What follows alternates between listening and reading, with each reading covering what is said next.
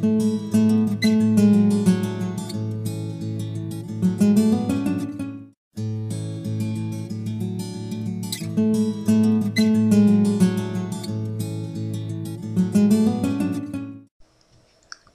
continuación a la anterior, en este vídeo seguiremos resolviendo problemas de examen de la unidad didáctica 1, relacionada con el flujo en conductos.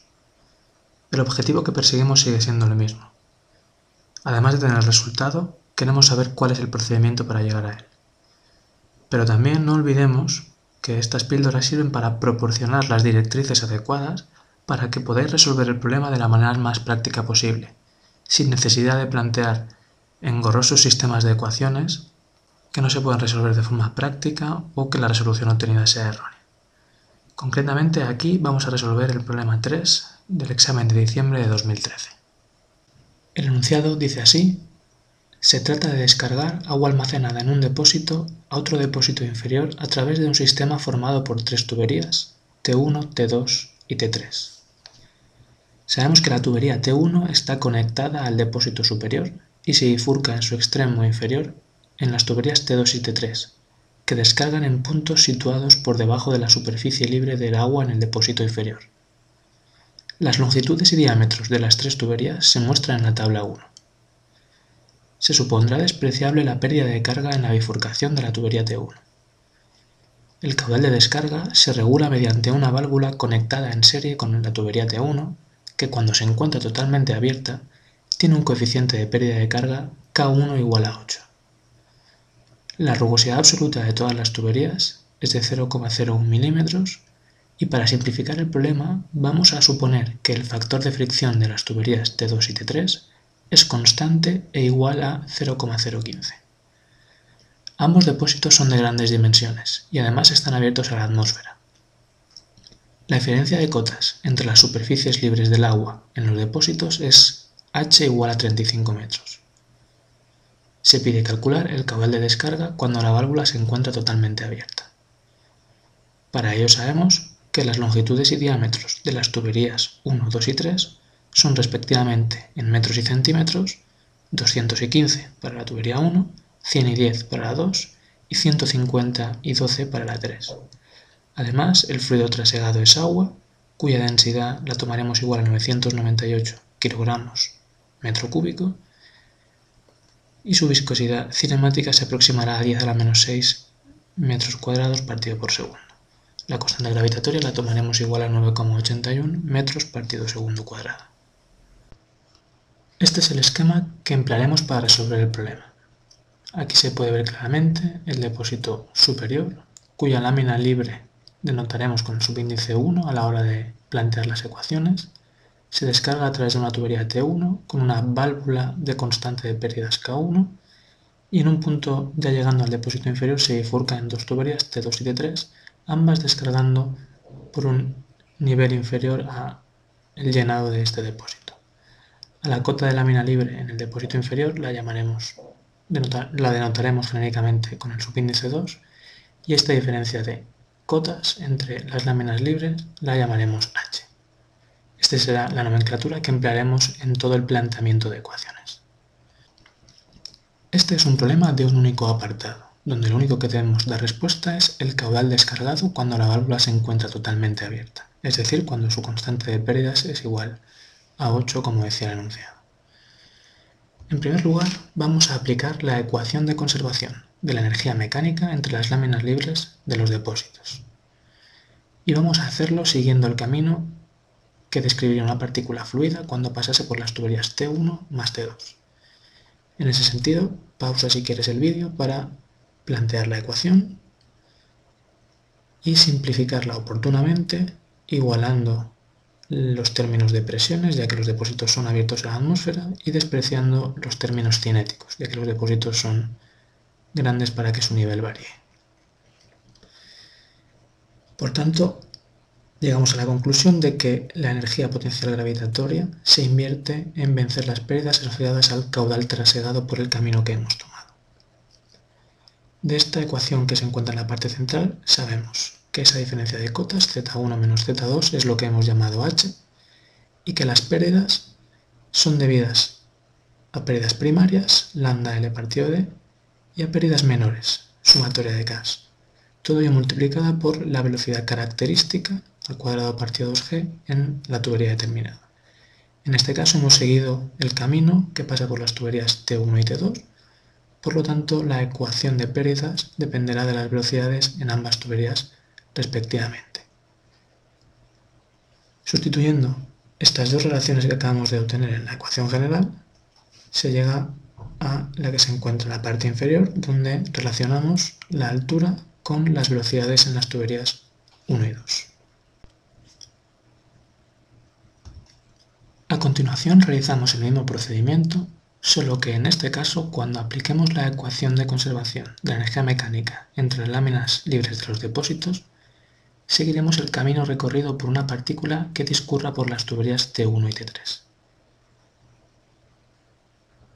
En este caso es recomendable de nuevo que hagas una pausa, plantees la ecuación, hagas las simplificaciones oportunas y llegues a un resultado final, mostrado en la parte inferior de la diapositiva, para que compruebes que la ecuación es exactamente la misma, donde únicamente se han alternado los términos relativos a las pérdidas en la tubería 3 multiplicado por su correspondiente contenido cinético, V3 al cuadrado partido 2G.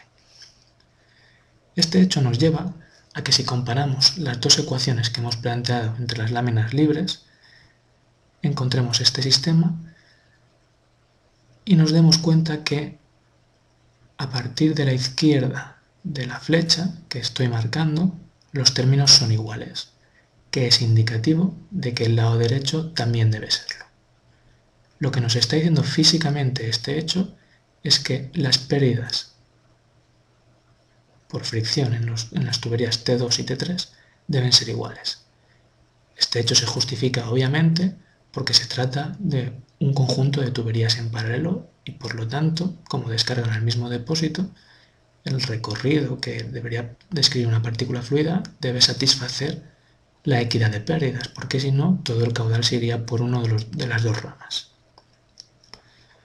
Por lo tanto, la conclusión general que alcanzamos aquí es que existe una relación entre las velocidades 2 y 3 que viene dada por esta ecuación, que como digo se obtendría de igualar las dos que encontramos más arriba.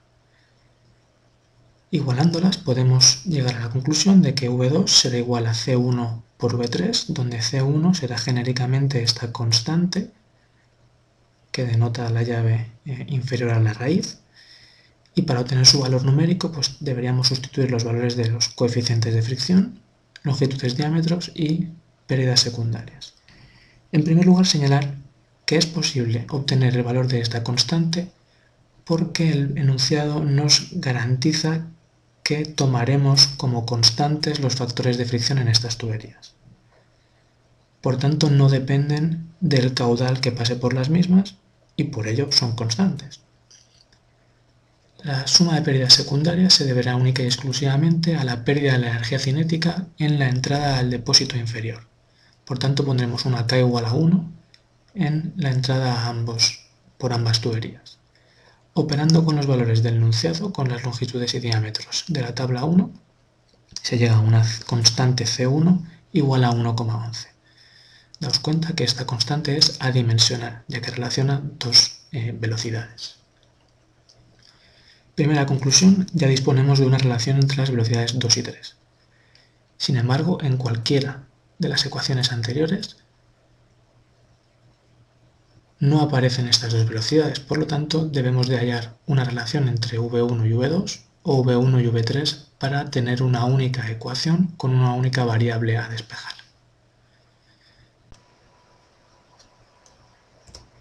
La ecuación que nos falta es la ecuación de conservación del caudal en la bifurcación, que nos dice que Q1 es igual a Q2 más Q3. Si ponemos el caudal volumétrico como el producto de velocidad por sección, siendo esta la correspondiente a una tubería de sección circular, por lo tanto pi por su diámetro al cuadrado partido por 4, y sacando el 4 factor común y eliminándolo, nos queda la relación de velocidades y diámetros al cuadrado que se muestra aquí. Como conocemos la relación existente entre las velocidades 2 y 3, podemos dejar o bien v1 en función de v2 o bien v1 en función de v3 nosotros optaremos por la primera alternativa y por tanto donde originalmente ponía V2, ahora sustituiremos su valor correspondiente a C1 por V3 y de aquí despejaremos la relación existente entre las velocidades 1 y 3. Para ello sacaremos factor común V3 en el lado derecho de la ecuación, como se muestra aquí, y pasaremos el diámetro 1 al cuadrado dividiendo, de manera que genéricamente obtendremos la relación entre V1 y V3 multiplicando por una constante C2, cuyo valor será el que aquí se muestra genéricamente y sustituyendo valores numéricos será igual a 1,1378. De nuevo esta constante es adimensional debido a que relaciona las, las velocidades.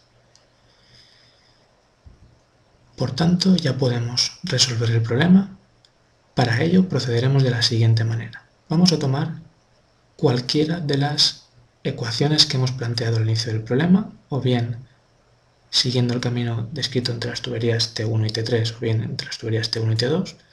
En nuestro caso, como hemos llegado a una relación entre las velocidades 1 y 3, lo adecuado es que tomemos eh, la primera que hemos hablado, la que relacionaba las velocidades V1 y V3 con la altura, y aquí sustituyamos la relación existente entre V1 y V3, que viene dada por la constante C2.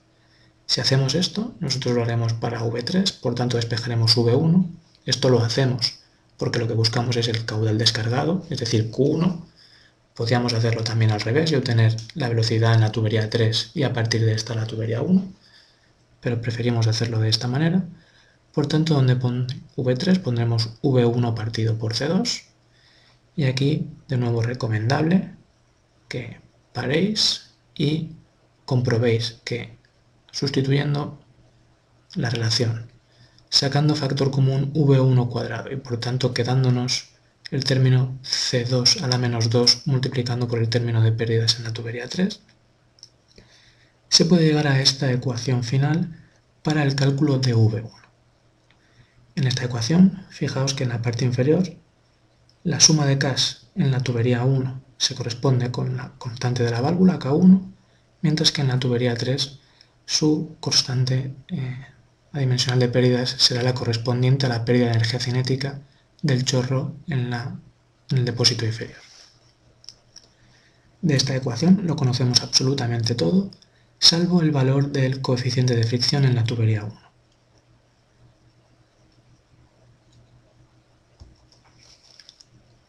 Por tanto, nuestro esquema de resolución del problema sería el siguiente. Tenemos una ecuación para el cálculo de V1, donde lo único que no conocemos es el factor de fricción en la tubería 1, el resto de parámetros es conocido, pero sabemos que este factor de fricción depende del número de Reynolds, como se puede ver de acuerdo a la ecuación de Swaim y Jane aquí mostrada, con el número 3, y esta depende de la rugosidad relativa, que es conocida, y del número de Reynolds. Por tanto, estamos hablando que hipotéticamente podríamos sustituir en el término coeficiente de fricción 1, lambda 1, una única expresión que dependería de la velocidad 1 y por lo tanto la podríamos despejar. Como ya comentamos en el vídeo anterior, analíticamente esto no se puede hacer porque no se podría despejar de 1 dentro de esa ecuación y dentro de ese logaritmo, por lo tanto planteamos un proceso iterativo de resolución. Es indispensable plantear un punto de partida que sea adecuado, en el vídeo anterior nos lo proporcionaba el enunciado. Ahora, ¿cómo procedemos? Pues mi propuesta es asumir que el flujo se encuentra en la zona hidráulicamente rugosa. En, en esa hipótesis podremos calcular el factor de fricción lambda simplemente como función de la rugosidad relativa y empleando esta ecuación que aquí eh, podéis ver, nos sale un coeficiente de fricción de 0,0812. Por tanto, si empezamos a iterar con ese valor de lambda 1, simplemente sustituyendo lambda 1 en la ecuación 1 con resto de parámetros conocidos, obtendremos un valor para la velocidad en dicha tubería. En primera instancia ese valor nos dará 4,48 metros segundo. Con el valor de V1, D1 y la viscosidad cinemática del agua obtendremos el valor asociado al número de Reynolds característico en la tubería 1. Y ahora bien, con cualquier correlación existente en la bibliografía o bien eh, con el diagrama de Moody podemos obtener el factor de fricción real con la rugosidad relativa y el número de Reynolds. Al realizar esto podemos observar que existe una discrepancia entre el supuesto eh, inicialmente y el obtenido. Por lo tanto, lo que indica es que el, el, flujo no se encuentra en la zona hidráulicamente rugosa. Por tanto, en la segunda iteración partiremos de este valor de coeficiente de fricción, 0,0135, obtendremos la velocidad tras sustituir en la ecuación 1, obtendremos el número de Reynolds tras sustituir la velocidad en la ecuación 2 con el diámetro y la viscosidad cinemática, y finalmente con cualquier corrección que estimemos oportuno, en mi caso lo estoy haciendo con la corrección de Swamy y Jane, obtendremos el factor de fricción como función de la rugosidad relativa y del número de Reynolds. Ya veis que en esta segunda iteración prácticamente no ha variado con respecto a la anterior y por tanto podríamos dar por finalizado el proceso iterativo. En mi caso he realizado una tercera iteración donde ya podemos ver que no varía con respecto a la segunda. Por lo tanto, en este punto podríamos dar por finalizado el proceso iterativo de resolución y quedarnos con la última línea de la tabla, que sean los valores de lambda, v, Reynolds, soluciona nuestro problema. Por tanto, si lo que íbamos buscando era el caudal de descarga, con el valor de velocidad, que sería de 4,06 eh, metros segundo, si queréis se pueden hallar el resto de velocidades, V3 y V2, de acuerdo a las constantes que hemos calculado, obteniendo una V en la tubería 3 de 3,58 y en la tubería 2 de 3,97 metros segundo respectivamente, y los caudales los obtendríamos de multiplicar la velocidad obtenida por su sección correspondiente, el caso que nos ocupa, que es el caudal en la tubería 1, sale de 0,07176 metros cúbicos segundo, el caudal 2 sería 0,0312 y el caso del caudal 3 sería igual a 0,045 metros cúbicos segundo.